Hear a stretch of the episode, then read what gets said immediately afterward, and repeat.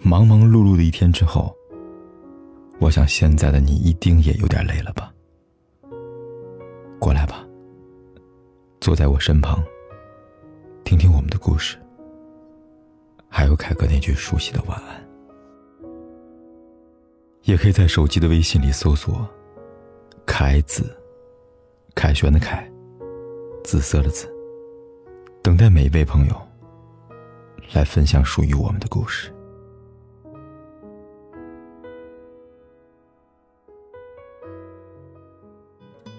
说个今天早上看到的事情：重庆大坪石油路有一家餐厅，最近人满为患。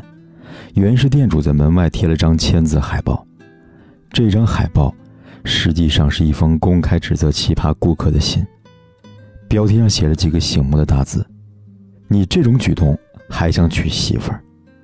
信的内容是这样的，而那条让商家怒不可的差评是这样的。男子相亲失败，在评论中对商家进行人身攻击。很取巧的是，他把抠门这件事情偷换概念成不能太高调，把自己相亲的失败全归结于服务员的过失，在言语中透露着粗俗和无礼。对商家来说，就是躺着也中枪啊！难怪会如此愤愤不平。而这位男子的行为也引发了众多网友的热议。可以看出，大家都在传递一个观点：你穷没关系，但是不要怪别人。说白了，穷到眼界小，就是气度穷；节俭到抠门，就是不尊重人。很多人说，这个男子的问题在于抠门，但我想升华一下，总结成三点：第一，不尊重女生，不懂得换位思考。男子点餐的时候，自己拿着菜谱看了很久。无视女生的口味，直接点两个特价菜。问题不在于特价，而在于没有考虑对方的喜好。他口口声声说自己是节俭，我本身很认同这是一种生活态度。但恋爱本身是两个人的事情，包括结婚也一样。每个人都有自己的生活方式，可以求同存异，也可以双方共同商议求变。尊重的基础在于你首先要知道对方的想法，问都不问。在相亲的时候都这样，尤为可见这个人的自私程度。第二，将自己的失败迁怒于他人。从商家的表述中来看呢，这位客人的无理取闹给店里的口碑造成了严重的负面影响。据知呢，商家从头到尾没有任何不妥当的行为，姑娘对自己没有意思，不想从自己身上找问题，反而把所有责任归咎于商家。一个成年人，连自己的失败都承受不了，还要反过来损害他人，怪罪他人，可见这个人的懦弱程度。有格局的男人，勇于承认自己的错误，懂得从自己身上寻找问题的原因，不会推脱责任。第三，不劳而获的心态。人生中会面临无数种的选择，有得就有失。像新闻里这个男子一样的人，事实上很多。平时花钱大手大脚，相亲的时候能省则省。原因是万一不成呢？是不是亏大了？不得不说，这就是典型的不劳而失的心态。无论做什么，只要做好付出的准备，才能最终有所收获。爱情也如是，一个只会精打细算、事事计较男人。又有哪个女生看得上呢？所以，我觉得那个女孩没有选择他是对的。这样的人，就算是亿万富翁，也只是一个穷人罢了。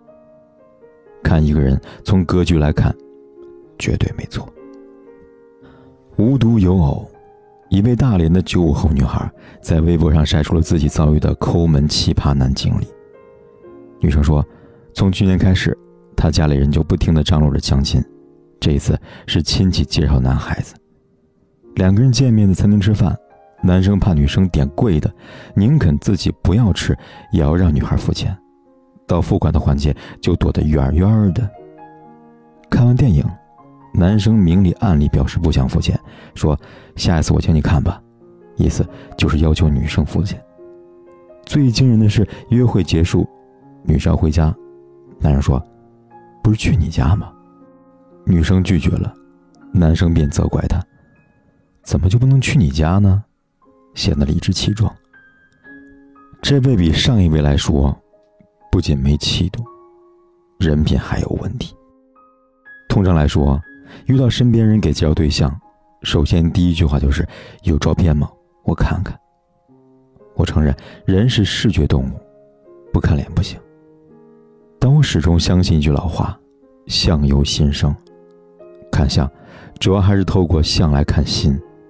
穷也一样，透过穷看穷相。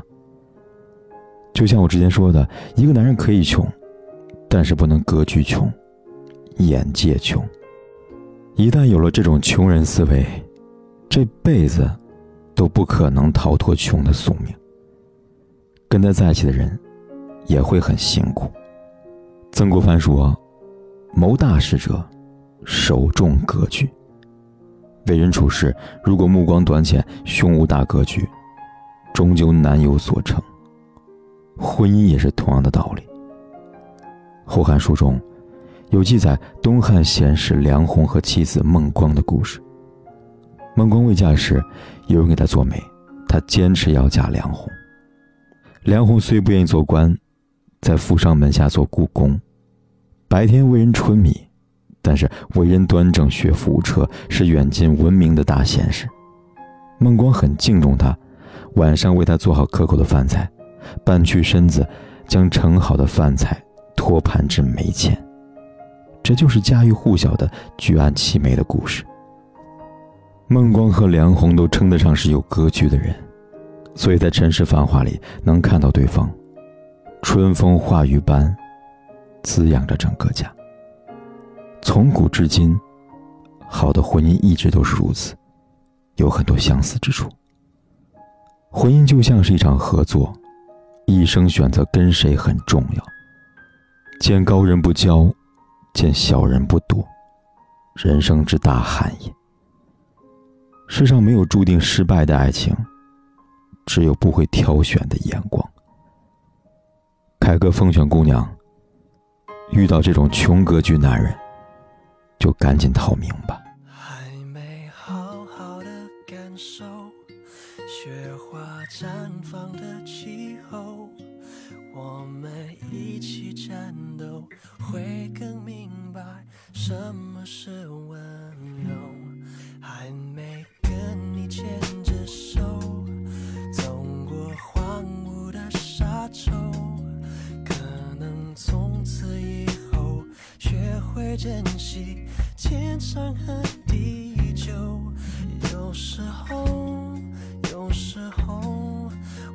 相信一切有尽头，相聚离开都有时候，没有什么会永垂不朽。可是我有时候宁愿。选择留恋不放手，等到风景都看透，也许你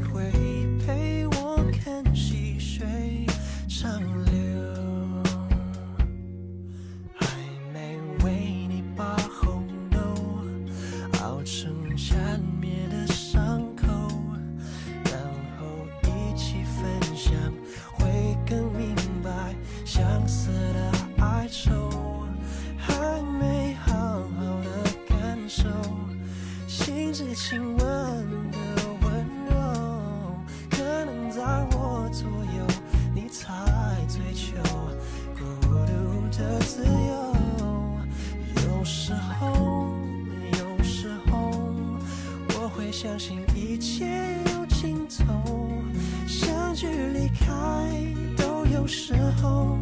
没有什么会永垂不朽，可是我有时候宁愿选择留恋不放手，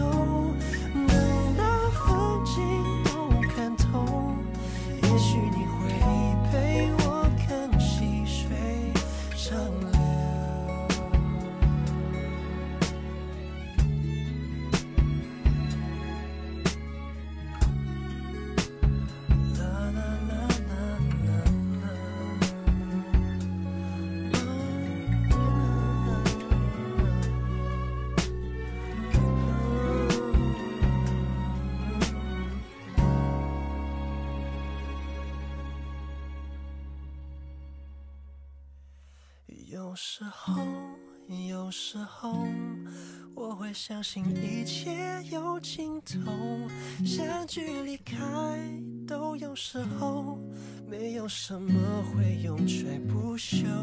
可是我有时候宁愿选择留恋不放手，等到风不管天有多黑，夜有多晚，我都在这里，